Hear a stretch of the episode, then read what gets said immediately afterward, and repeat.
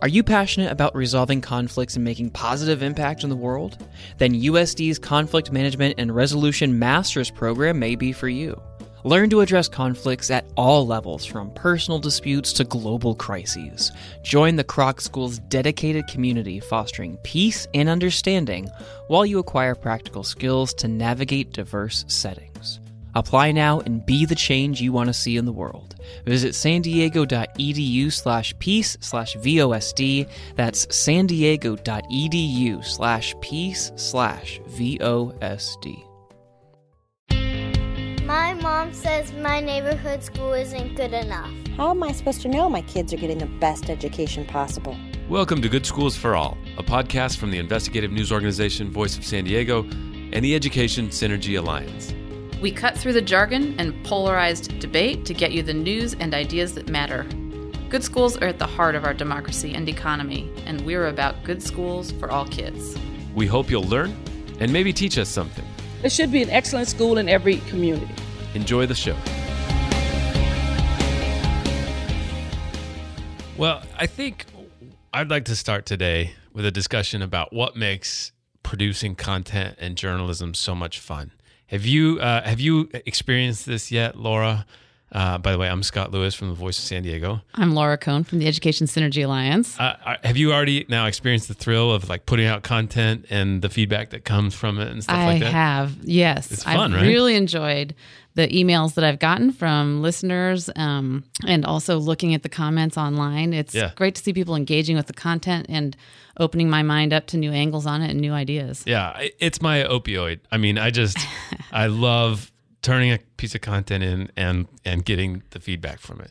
But it has a way of also being a problem. Kind of yeah? hard sometimes. Okay. Some people, you know, so we already have uh, a big detractor of the show, Good Schools All right. We need one of those Yeah. or, or more. Yeah. Bring it on, folks. Well, I, and I'm sure there's others just silently seething. But uh, one of the, but we there's local libertarian uh, Michael Robertson. He- He's well known for his uh, feisty tweets, and uh, he's an entrepreneur, very successful person.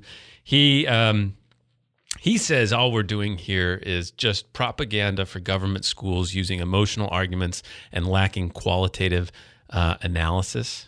And uh, he said, you know, you didn't, you didn't.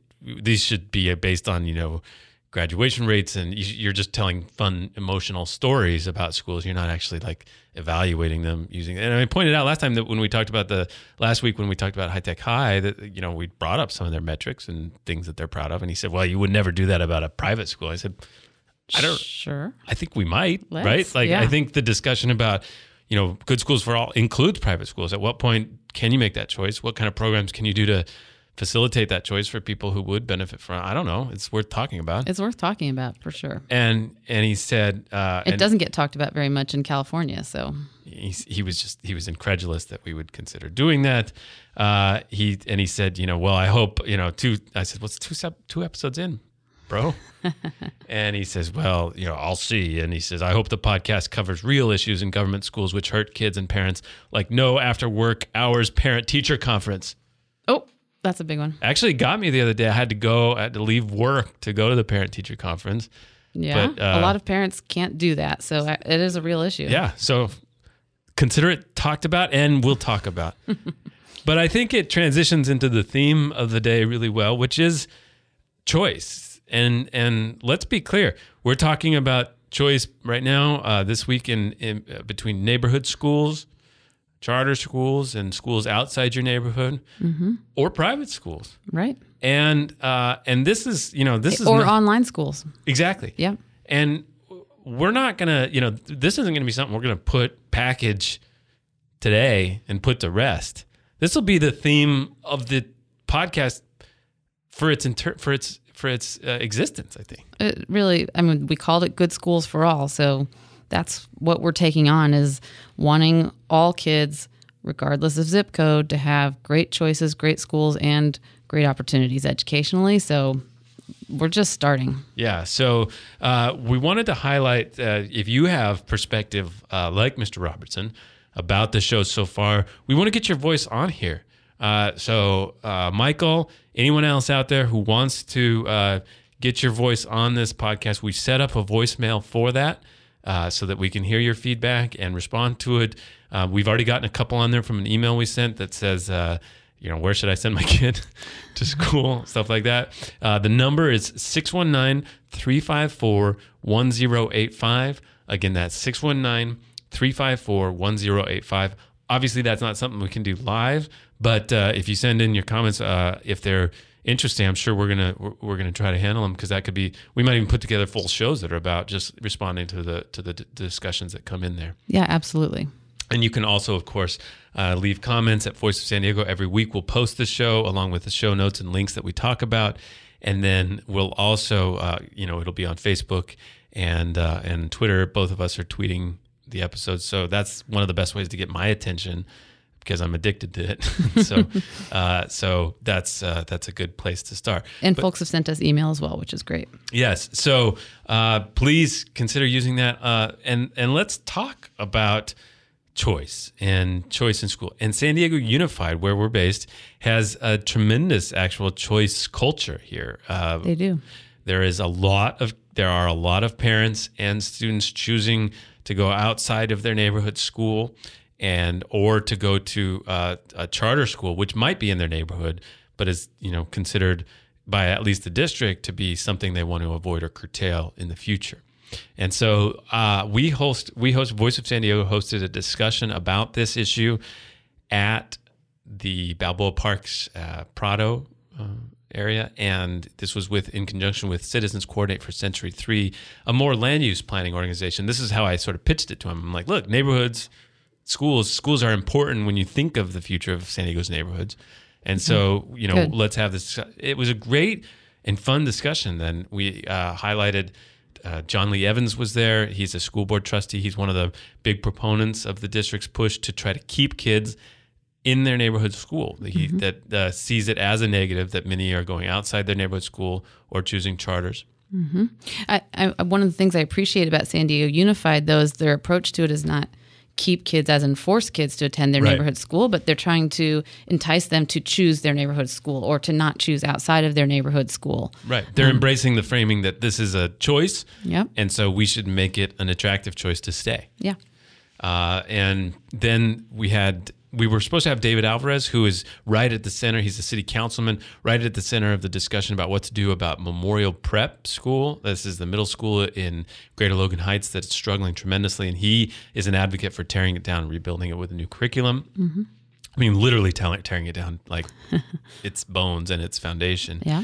And then, uh, and then also was Sandy Weiner, a, a parent who helped turn around McKinley Elementary in North Park, and uh, that was an interesting perspective as she, as she described how the parents all got together uh, and really worked to to make it a school that was attractive for parents to stay. And she's very proud, and she should be about what happened there. Yeah.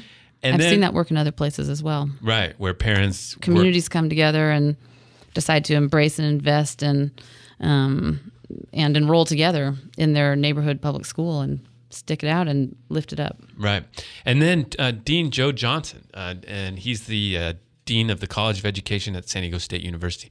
So let me start with a clip uh, from John Lee Evans. John Lee Evans was describing a problem from his perspective that the district faces as it loses as schools as, as students choose other schools outside of the one that they're assigned in their neighborhood he says it might be something that's just in our in our minds really What we're saying is, we don't want people to leave their neighborhood school because they believe, uh, true or not, that the quality of school in the neighborhood is not that great. There, there are other reasons, there's some special programs somewhere else, that's fine. And uh, I really believe that the, the quality of the school and the perception of the quality of school go hand in hand because the reputations don't die easily, and so if a school is seen as a uh, poorly performing school that stays for a long time, seen as a high performing school that stays for a long time. One of the things we haven't done, is- but there's a synergy in terms of there's a belief this high performing school that they actually start performing better. And one of the things we haven't done as well in, in our neighborhood schools is, is, the market. People know a lot about the, the charter schools. We've done a lot better job marketing schools and pointing out what they have to offer. The neighborhood school is just there by default. People don't necessarily know that much. So uh, first off, sorry for the audio quality. Uh, we didn't have the. Uh, it was a logistical problem to get uh, real high quality. But you were shaking your head. I was focusing really hard to understand his words, but marketing and reputation are surely part of it. There are schools who are under underappreciated by their communities. Some of that has to do with the tools that parents have for evaluating the quality of a school are pretty limited.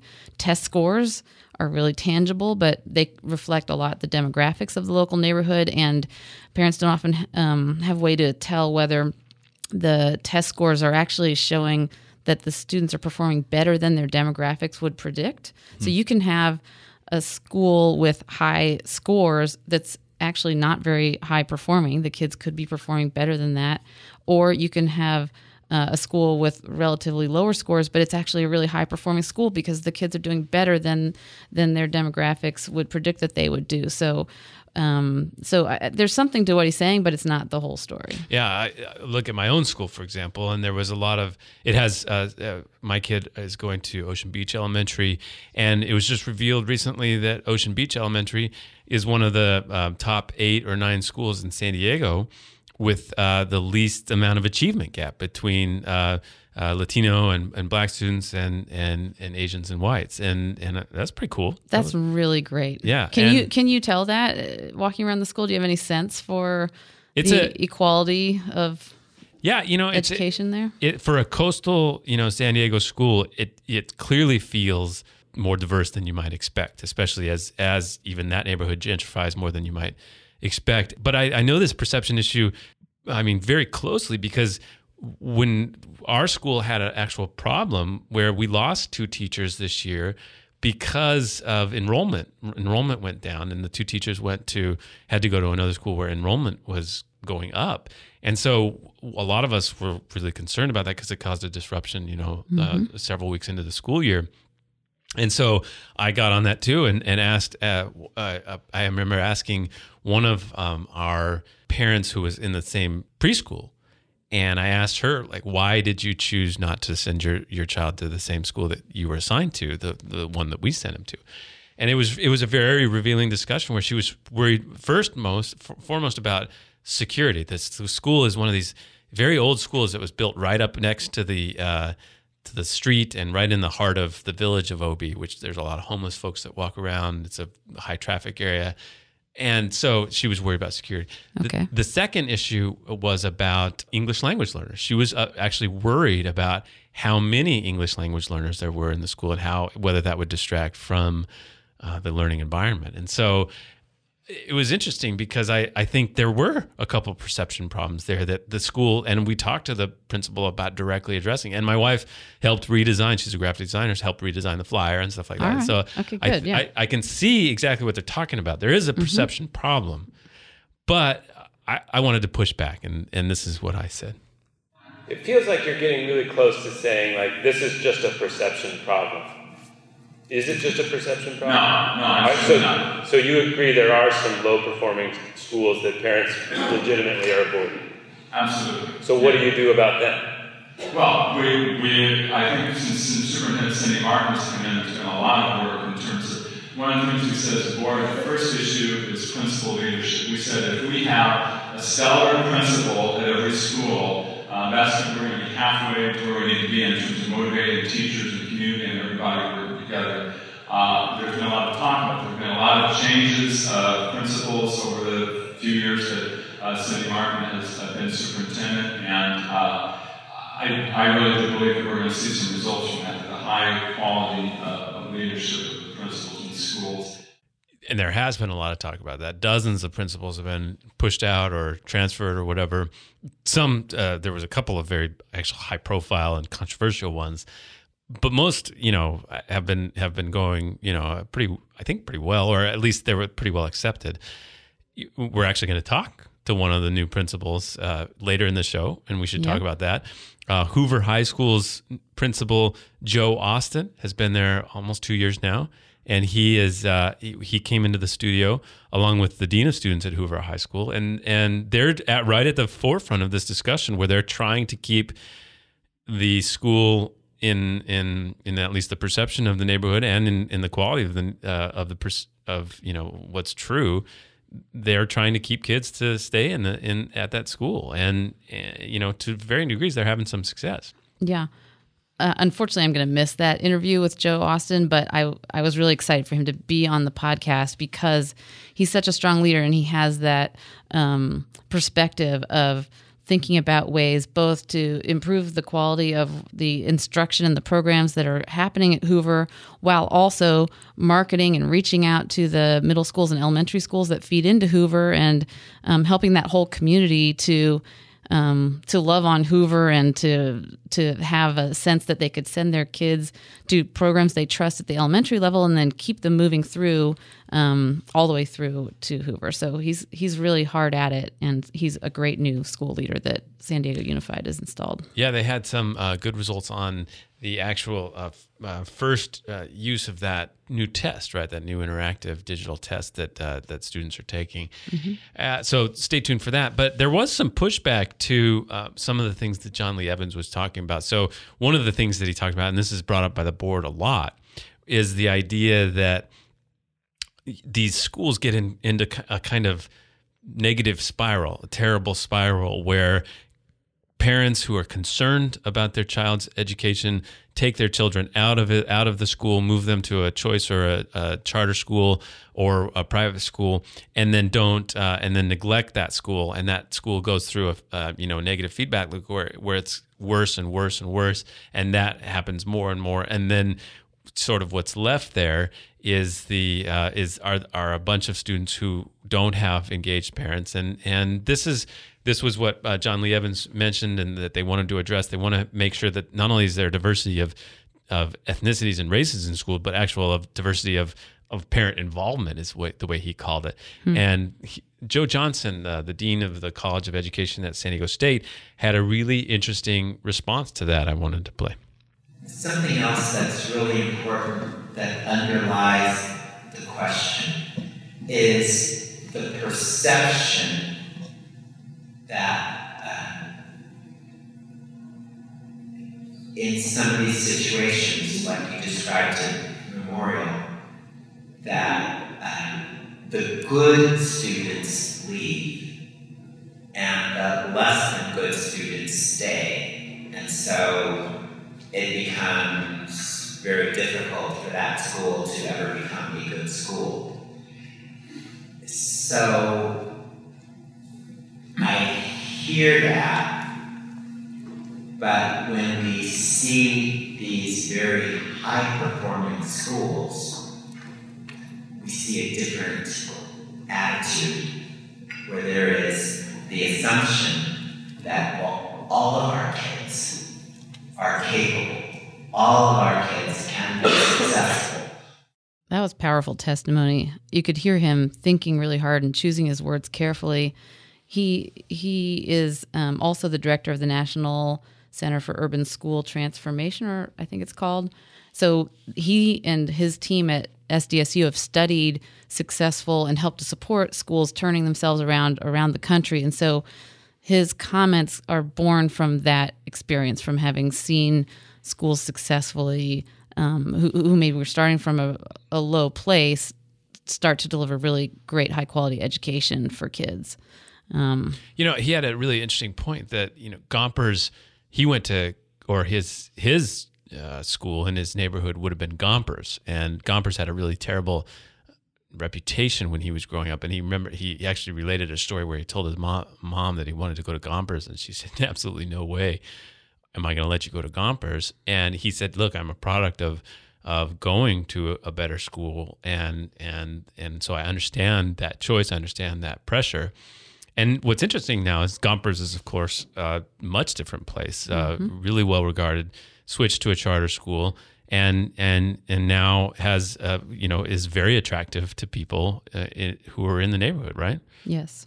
Yeah, I found what he said really powerful, and I think uh, it's easy to get caught up in these logical loops where you're where you hear a, a theory like that that a school is falling apart, that parents leave, and that it it uh, spirals downward and downward, and you're just like, okay, well that's that's what's happening there, and almost we just have to accept that. And what he's saying there is we can't accept that.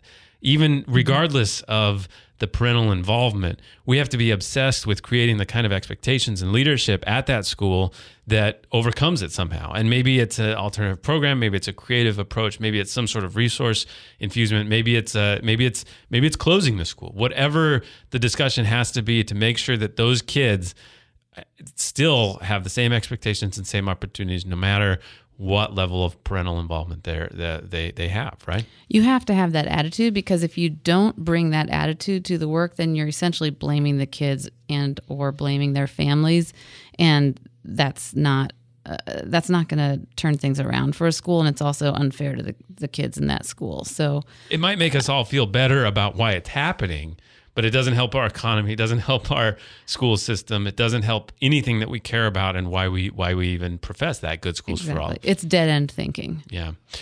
All right. Well, this is obviously something we're not going to handle in, in 15 minutes on the on the mm-hmm. podcast. So uh, again, send us your comments 619-354-1085. Talk to us about the perception issues. What are you, what are perception issues that your school has dealt with that you've overcome? What are actual issues, uh, actual performance issues that you've overcome that have made the perception issues easier? And and what how did you make your own choices uh, for where to send your children? We'd love to hear all that. 619-354-1085 and we have our number of the week which is about this topic. The number of the week is 58%. And Scott, Voice of San Diego reported on this number because there was a report issued this week for the Center for Education Policy and Law um, that uh, did a study of the participation rate in San Diego Unified Schools, and the number is 58%. So it's a 58% of students in San Diego across the whole district are participating or choosing to attend their local neighborhood school. Or the flip of that is that 42% of students are opting out of their local neighborhood school. Yeah, and a couple of points on that. One, that doesn't include right? The discussion of the parents who are already going directly to private school. It does not. So it yeah, that's a percent of kids attending public school, public schools including charter schools. And then the second point is uh, there, the district's pushback to that study was that, well, you're not considering the kids who don't go to the assigned neighborhood school, but stay in the cluster. So they're not necessarily going across town or go to the charter school. They're just staying in the cluster. Mm-hmm. We talked about that in the article, but I think that's that's that's exactly the point, though. They are choosing not to go to the to the direct assigned school. And Why? And what are you doing about that? And what's the difference? And why is it important that they do stay there? That's a discussion that we need to we need to have. If this if that sort of choice outside the the assigned uh, school is okay why is why does it suddenly get not okay when it's to a charter or to outside the cluster? Right. I mean, for me, I don't read that number 58% or 42%, whichever way you look at it, necessarily as a negative number. For me, it's an expression of the school district offering and families exercising choice.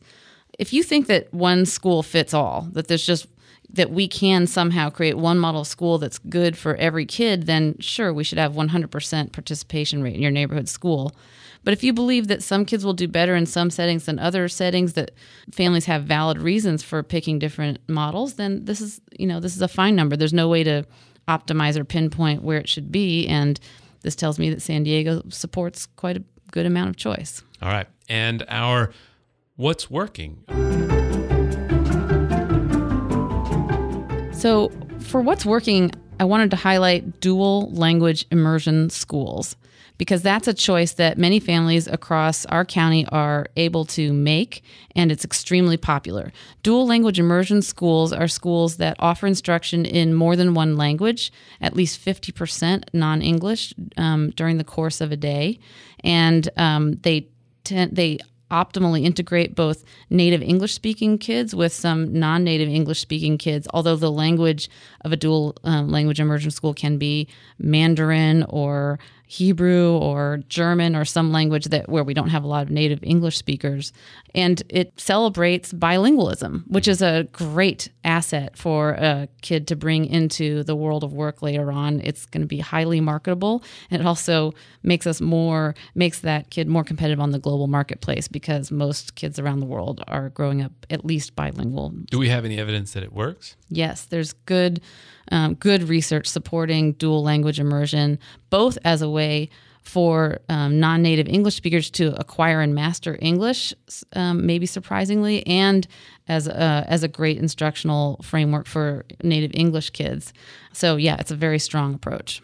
All right, well, stay tuned. We have our discussion with Hoover High School's principal, Joe Austin, and the Dean of Students, Cyria Brewer.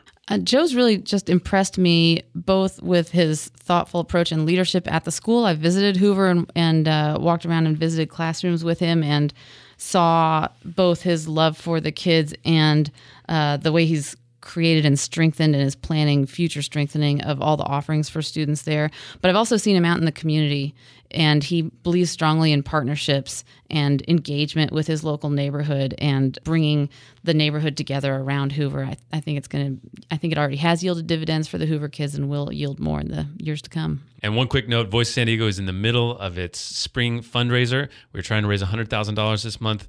Please go to voiceofsandiego.org slash donate if you want to support this show or anything we do there. And uh, of course, we're doing this podcast in partnership with the Education Synergy Alliance. I bet you have a place where they could donate there too. Absolutely. SDEdsynergy.org. All right. Joe Austin.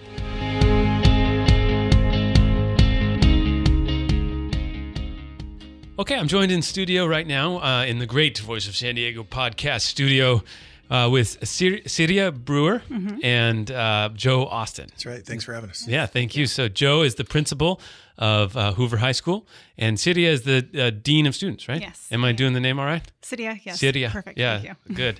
um, so, well, welcome. Thank you for for coming in. I have the first question I got to put out to you. I talked to Mario, and I got to ask you: Did you get that leak in your roof fixed? The leak in the roof, the roof has been fixed. Yes, thank you very much. Let's play a sound there. and I and I owe him. I, t- I sent him a message the other day. I owe him a phone call. So if Mario's listening, I, am going to get you. Okay, cool, great, thank you.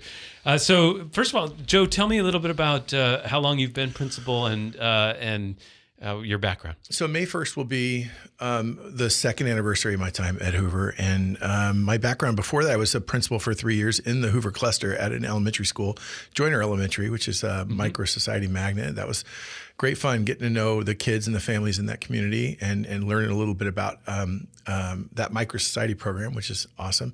Uh, and then the, when the opportunity came up to, to take on Hoover High, I jumped at the chance to go and kind of do what I had done previously at San Diego High uh, in a much bigger format. So, so my role on the podcast is to be kind of dumb and just to be like the propeller of like, oh, explain that to me. And and are you guys bring... taking applications for that? Because I would be perfect. so, Mike, what is a micro society?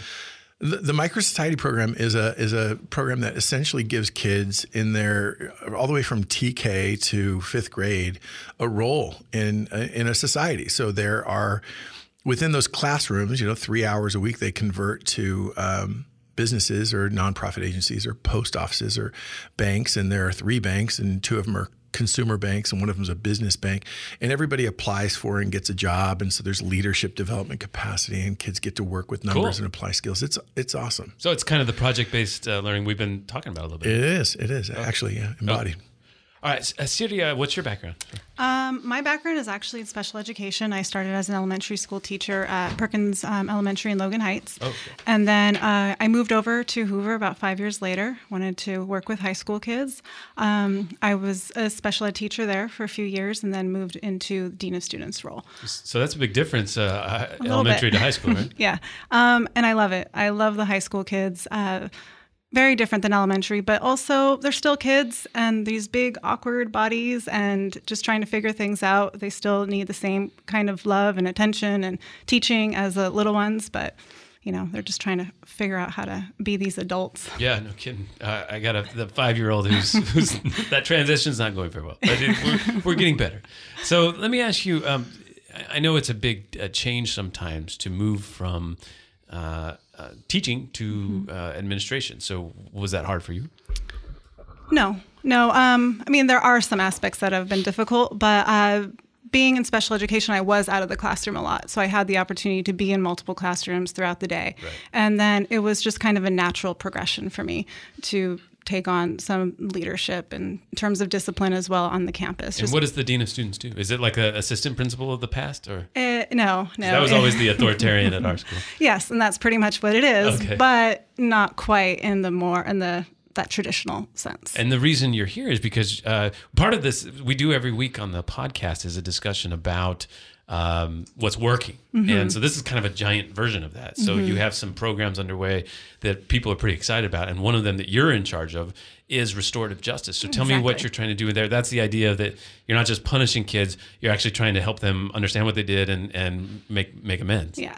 So in special education, um, you know, if there was a behavior problem, if there's something that went wrong, we taught our students what to do right. Um, there's behavior modification, there's positive behavior supports. And so I was watching what was happening at this high school level and just seeing how there wasn't any teaching really happening. And so that's how I kind of wiggled my way into this role, I guess, um, just because I was just like, we we can be fixing this. It It's doesn't have to be just get rid of them. We can teach them what to do instead. We can work with them. And so over the course of I don't know how many years have I been dean now. Um, we've slowly Two that I'm aware of. um, slowly moving into more of a positive discipline approach at Hoover. Um, So what would happen, you know, two or three years ago when somebody got in trouble? What happens now, and how has that changed the school? pretty much students were suspended. They were sent out of class. There was really nobody to be able to help, you know, work with that student. And it was easier in a Yeah. lot of ways to just send the student away and to suspend them. And talk about there's there's a lot of talk about suspensions right now in the in the Mhm. country because there's a the school to prison pipeline idea Mhm. that the more you punish them, the more you keep them out of school, the more it's actually going to hurt them and Mhm. and and sort of predestine them to failure in the future. So. Uh, what what else is going on with the thinking on on uh, on suspensions?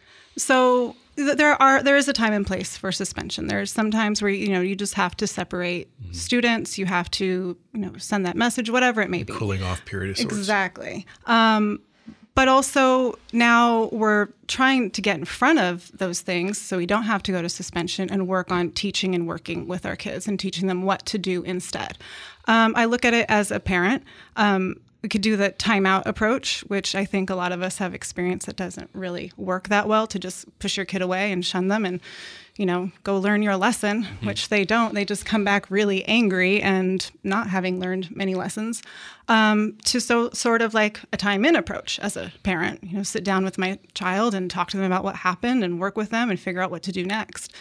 It's taking kind of that parenting style to an education level. That's that's the part I think that's conspicuously absent in the old model, Scott, where we I kind of affectionately refer to it as the pound of flesh model of student discipline.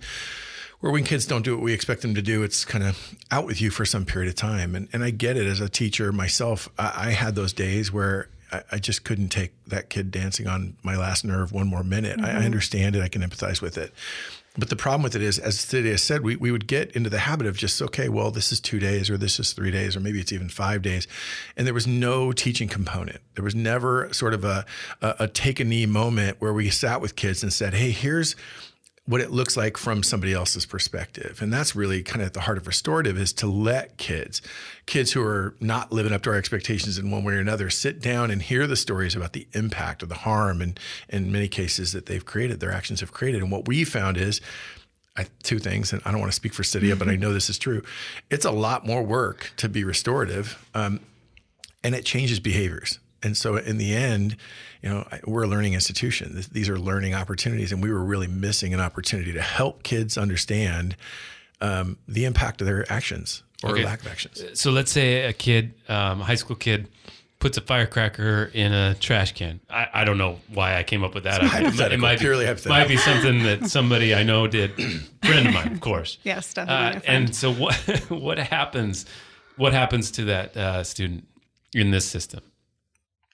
Well, um, you know, we'd have to look at Sure. so many different circumstances. And that's where the work comes in is figuring out really what happened. Why did that happen? What's going on with this kid? Um, you know, there there are again some traditional aspect, you know, ways that we will have to take. You know, we light a fire, probably a suspension, um, or school police may have to get involved, but also then figuring out why that behavior happened. Why is this kid looking for this attention? Why is this kid maybe are there tons of truancies? What are his grades like? What's going on at home? And help them see, you know, the whole the big picture. Help us see the big picture. Have that student possibly work with the people that had to clean up that mess and deal with all of that damage. See how much damage was done. Help take care of that damage. Is there like a teen court or a peer court type? That, that's often a feature of restorative programs. Um, Crawford High has a teen court. We do not have one. We yeah, like we don't to have get one there. yet. Scott. Yes, we, yet, we're, yet. We're in the midst. Cool. Growth mindset. Um, where you know that's definitely an, an area that we want to you know look into in terms of a diversion program within the community. Um, but again, that's more of like the school police criminal aspect of what of it. Um, but it, w- it would be us working with the deans, administration, anybody else who's affected, working together with the students, parents, and figure out what is the best thing that can be done to repair that harm. Uh-huh. And how's it been?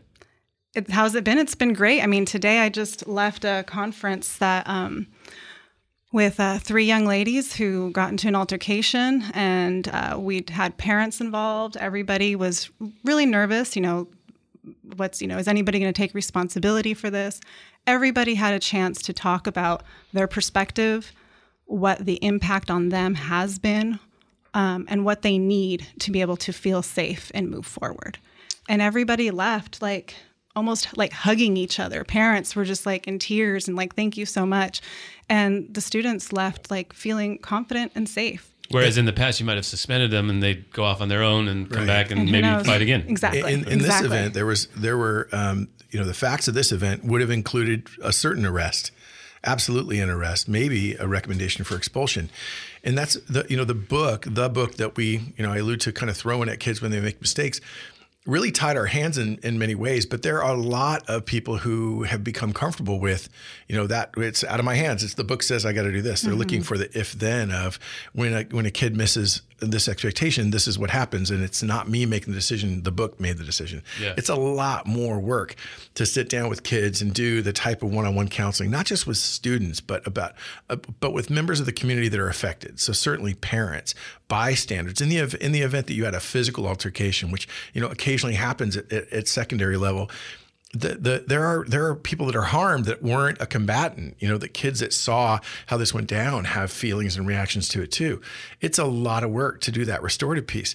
But as Cyria described, and I talked to one of the parents involved in this altercation on Monday, on their way out, I spoke to him while they were in our school police officer's office and said, listen, the, this, what he's talking about is the criminal side, and we don't have any control over that. In fact, for decades, we've tried to keep those two things separate school site discipline completely separated from what might happen on the criminal side.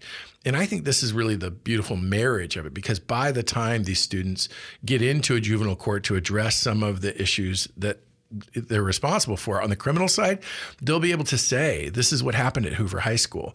This is where the Dean of Students took my family and I, and these are some of the resolutions we came up with, and, and reflect on that in front of a court judge. Like, I think it's a breath of fresh air for the juvenile court systems. Well, let me ask you, you, you mentioned the, the figurative book, but there are a lot of actual books that describe like what you're supposed to do when We you run a shelves full of them. exactly. Like what you're supposed to do when you run a school. And so, you know, what level of flexibility do you have to to sort of try these kinds of things?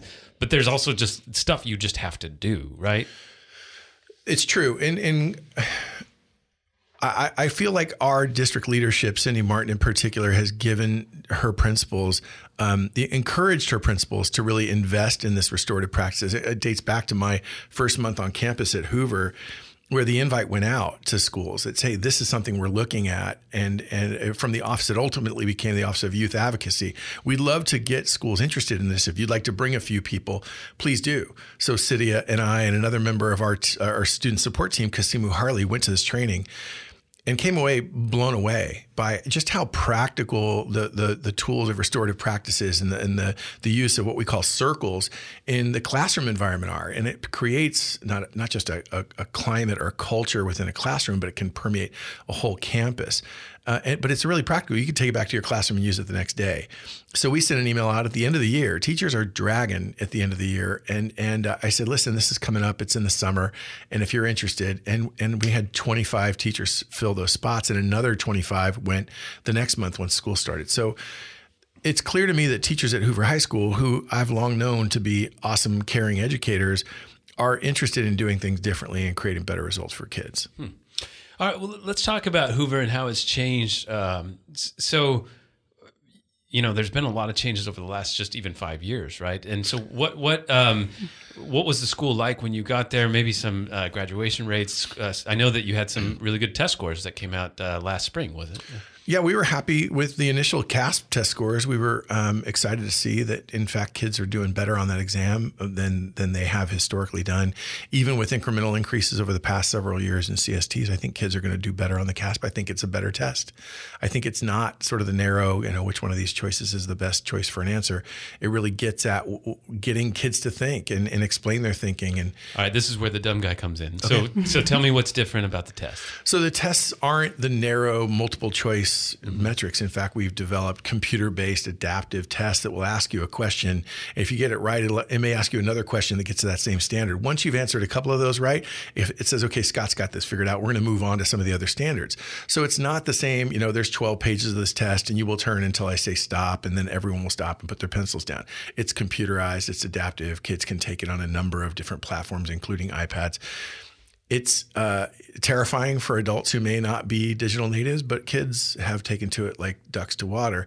And and I think the the biggest change is that we're not just asking you what's the answer to this, which of these four numbers is the best answer to this math problem. We're asking you to explain your thinking behind it, and that gets scored too. Yeah, we, we, we did a, a show a couple weeks ago about uh, the film Most Likely to Succeed, about that profiles uh, uh, High Tech High, and it was it was talking about it was there was a really interesting moment where they they confront a, a math teacher uh, who who's been talking about all these inventive, exciting ways to help his students learn the concepts that they're dealing with.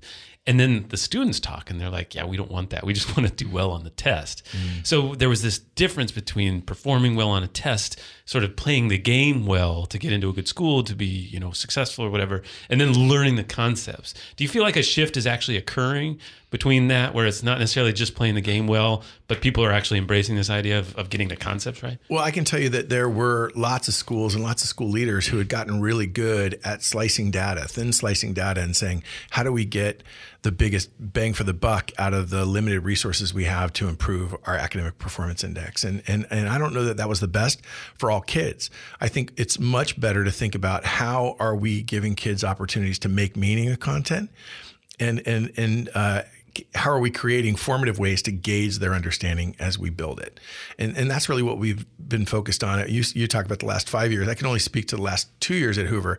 When I showed up, I, I know that there have been a lot of efforts. And, and like I said before, a ton of really great people have been there working for years trying to make better outcomes but we've been with some of the structures in my opinion were overlapping we had lots of community-based organizations that want to come help and they were kind of stepping on each other's toes a little bit and we've spent a lot of my first 18 months or so there trying to help them see what the school vision is and how their organizations can help drive kids toward it What's the school vision? so the school vision is we want we want kids to be making meaning out of w- content across the board by using a universal set of college going skills. So if there there are some cognitive skills, some communication skills, and some study skills that should be ubiquitous across our learning community. That we should not kids should not be surprised that we're asking them to synthesize or analyze or or to be metacognitive or work cooperatively or, or, or present their understanding from one class to the next. So we've really been working hard to get those instructional practices to be commonplace. Every class every every subject area. So it's not the old well this kid's struggling with reading but i'm a science teacher so i, I can't help them. It's like no we're all working at hoover on uh, getting better at helping kids meet some of these writing demands. Where the current f- phase of PD that we're in right now is uh, building on last year, where we focused entirely on can you create regular collaborative conversation opportunities for kids, opportunities, structured, regular opportunities in every class for kids to turn and talk to each other in structured ways and exchange information and build understanding. And we we, we we're going to build on that this year by saying that's nice that we're getting better at collaborative conversations, but if it doesn't if that doesn't result in kids being more prepared to write in a in a salient, cogent way, then maybe we're not doing it right. Yeah. So that's it's the common practice for for my two cents. The the common practice across the school is the number one way to make all boats float. one of the things that's happening there, and and we were just at a at a panel discussion recently about uh, what's happening in neighborhood schools, about making neighborhood schools more attractive to parents. And there's one school in particular that they're they're they're going to bulldoze potentially and rebuild Memorial Prep in, in Greater Logan Heights, and they. Uh, that one of the ideas for that new school is to actually create career pathways there and to create a curriculum that connects people from you know uh, their sophomore year to a career and so that's something you guys have been doing right We, we actually have four sort of career tech themed um, small learning communities on our campus, and I'm a huge fan. what for what are they So there's one that's focused on uh, building and engineering. It's called the Sustainable Academy of Building and Engineering, or we affectionately call it SABE. There's a, an academy that's partnered with Rady's Children's Hospital, and um, it's called the Academy for Health and Healthier Communities.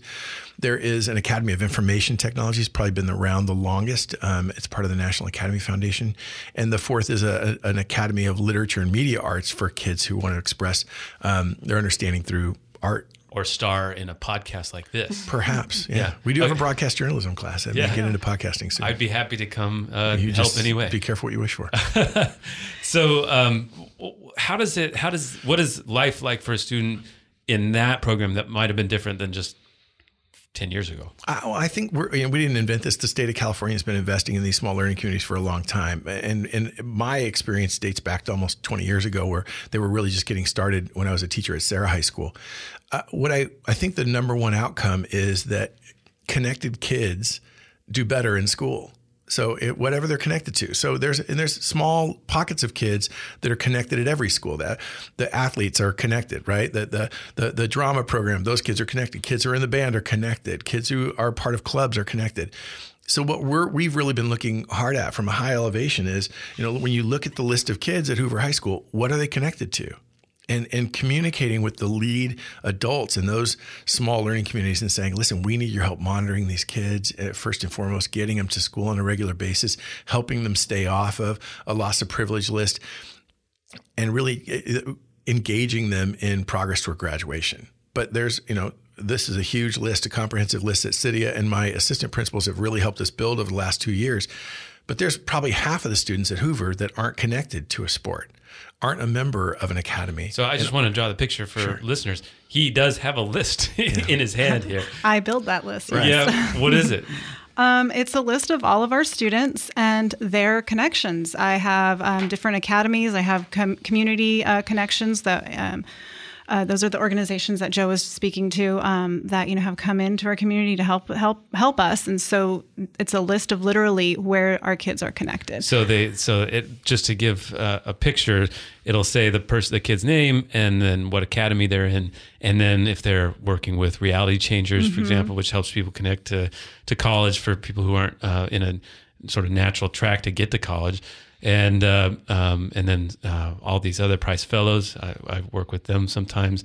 Um, and so the idea being that if you can keep track of you see you see somebody without any connections there, you might need to talk to them and see what they what they might be interested in. Exactly. And if and if I'm looking at this and seeing that they have a lot of absences or tardies and I look at their grades and I see that they need something, that's those are the kids that we're going to reach out and find connections for. Yeah, there's a school in your cluster, uh, Thrive, uh, the the charter school that does these individualized learning plans. This is kind Mhm. of a version of that, is what you're thinking of, like right?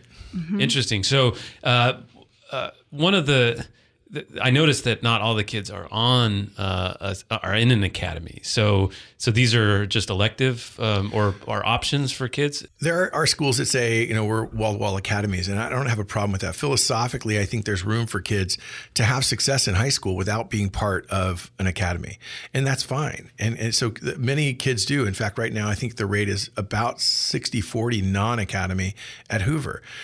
As these academies develop and they've been strengthened, their pathways have been strengthened, as their post secondary connections become more clear, as the internship or workplace experiences become stronger, as they become more high profile, I suspect the balance to shift more the other direction 60% academy, 40% non. But I don't have a, a vision for wall to wall academies at our school. I don't know that we could support it.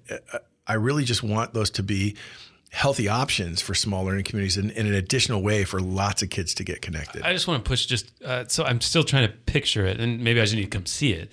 Is this is the academy? It's like a, a, a selection of, of classes that they take, or is it actually a, a place they go more often? How does it? How This does it a- actually? it's an awesome question for, and lots of parents ask this, and I'm sure our eighth graders who were articulating this week Yeah. from Wilson and, and Clark Middle Schools are curious too. So it's not a place, right? The academy is actually a, a group of teachers who have said um, we're on the same board, and we like the idea of creating interdisciplinary, in many cases, project-based learning experiences for kids, and that we're going to cohort kids into a schedule where if they have English together in the ninth grade, they're probably going to go to the science class together. They might definitely have a career technical class together that's aligned with the theme in that academy too. So that half of their day is together as a cohort, and some really cool stuff comes out of that. That you develop some, um, you know, some safety nets that wouldn't exist without, and that we create some common preps for the teachers who work in those content areas or in those academies, and give them a period, of 90 minutes a day, to sit down and talk about it and monitor kids where's this kid at? How can we support this kid? So we create. Cyria is awesome. We have another dean, Terry Johns, who's incredible too. I have two assistant principals. They're both just beasts of, of, of, of administration In a But- good way. In a great way. I mean, in the most loving way. But but the, the the five of us can't can't move the needle for 2000 kids we really need to distribute that leadership role to the adults that have already have strong relationships with these kids and how many students do you have right now? 2000 well right we're, we're about 1970 right now Are you, you know, a lot of the discussion in the district right now is how do you keep kids from choosing other schools? Are you finding more success in keeping them in the in the uh, assigned school district there? So, short answer, yes, that we've seen positive enrollment growth in the last two years and, and expect to continue to. Yesterday, we had, um, I said we were articulating the, the kids who come from the two feeder middle schools, and we get a healthy percentage of those kids without doing much at all. But we also reach out to kids who are going to non-public or to um, or who are outside of our enrollment pattern now. And just yesterday, I think we got seven kids who were on track to go to. I don't want to pick on any of our enrollment options. This one happened to be a kid who was going to Lewis, who was headed to Henry, and the parents came just to check out what would happen if they stayed the And you got him? And we got him. We got seven total yesterday, which is nice. Um, you know, some of the some of the 6,000 high school age kids who live within the enrollment boundary at Hoover, um, we get 2,000 of them. Like that's, there's plenty of headroom there. And I, my goal, and one of the things we haven't really talked about, maybe won't get to today, is that uh, we, we want to build a STEM pipeline in, in, in the K 12 program, the 10 elementary schools and the two feeder middle schools, where kids get an opportunity to do some STEM enrichment after school that they wouldn't have access to otherwise, that helps connect them to the, the four STEM or STEAM academies at Hoover. So this is like a, a runway that is so well lit that why would we consider taking our kids out of this community? Celia, what what have you noticed about how the school has evolved over over the last several years? Well, since I've been here for 10 years, um, the culture has definitely shifted. Um, you know, Hoover has had a not so great reputation, and um, it's, and, and I remember coming in to that going, okay, what did I get myself into? Um, but now it's just the culture overall is completely shifted. It's it's welcoming, it's warm, kids feel safe. Um, it's definitely much more college going, more academic for a lot of kids. It's it's just change. It's it, what what my gauge for me was when I started there. I want to be. I want to help this school be a school where I will send my kids, where I am comfortable sending my kids. Would you? Yes. At this point, yes, definitely. And my kids do come to activities with me a lot and they are super comfortable and they love it there. And my son, Joaquin, he wears his Hoover hat everywhere he goes because he's going to go to Hoover when he's in high school. It's like, okay, great, let's do it. So I feel like we have moved in that direction where, yes, I would be happy to send my kids to What do you notice about the neighborhood and how it's shifted? There's a obviously there's always so much attention on City Heights, and is Mhm. it you know is does it need more? Does it need more resources? Is it getting the right resources? Is it being led? Uh, how's the how's the neighborhood doing? Um, like in terms of, of safety or Is it, I- is it I I don't want to say getting better because I don't know exactly where I would draw the first line, but is it does it does it feel safe? Does it feel like it's it's uh, providing the resources that its its residents want? I, I feel safe in the neighborhood. What where I'm in in the neighborhood is you know quote getting better. And but I'm also seeing a lot of families who are getting pushed out. And like one of the families I was working with today you know their rent just oh it's gentrifying. It's and it's and it's yeah. Hmm. And so we're, we're, seeing some of those families moving away, and they have all of these resources here when we want to be able to give those to them. And you know, seeing this that this family is leaving because of that is kind of heartbreaking. So it's it's a double edged sword to see the you know neighborhood quote get better. I remember, yeah, I, I remember when we spent some time studying the neighborhood. There was a lot of uh, families that would move even within the neighborhood so much and it's so disruptive right? And it so is. to think that it getting better actually causes some of that is, is uh, a little distressing. When we look at some of the seniors that were trying to get across the graduation stage and the ones that are having the most trouble like squarely fall into a category where mobility has kind of gotten in their way eh, the high percentage of those kids.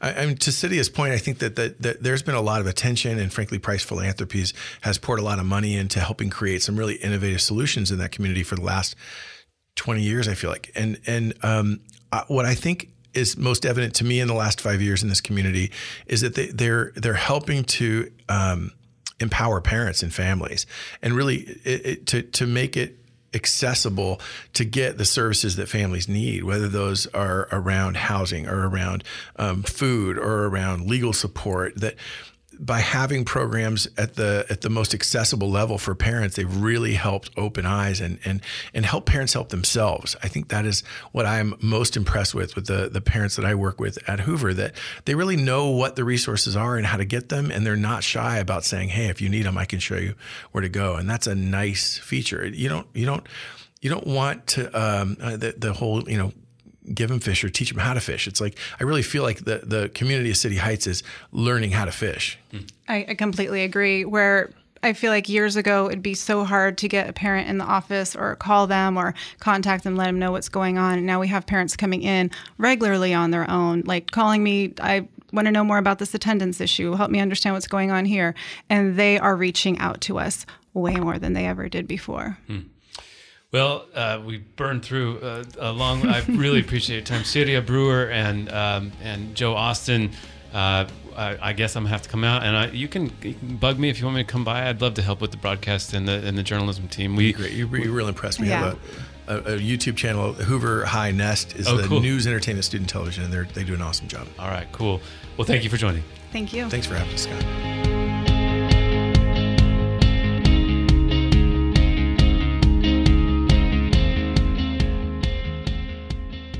Well, that was our show for this week. Again, I would love to get your perspective on Hoover High, on choosing what school to go to, on perceptions of schools, on on why we're doing a terrible job or why we're doing a great job. And you can send all of that uh, or call in to 619 354 1085. 619 354 1085. You can email me at scott at voiceofsandiego.org or uh, you can also just check us out on, on Facebook, Twitter, and we will definitely, Twitter is a very good way to get my attention. This has been the Voice of San Diego and Good Schools for All, and done in concert with our friends at the Education Synergy Alliance.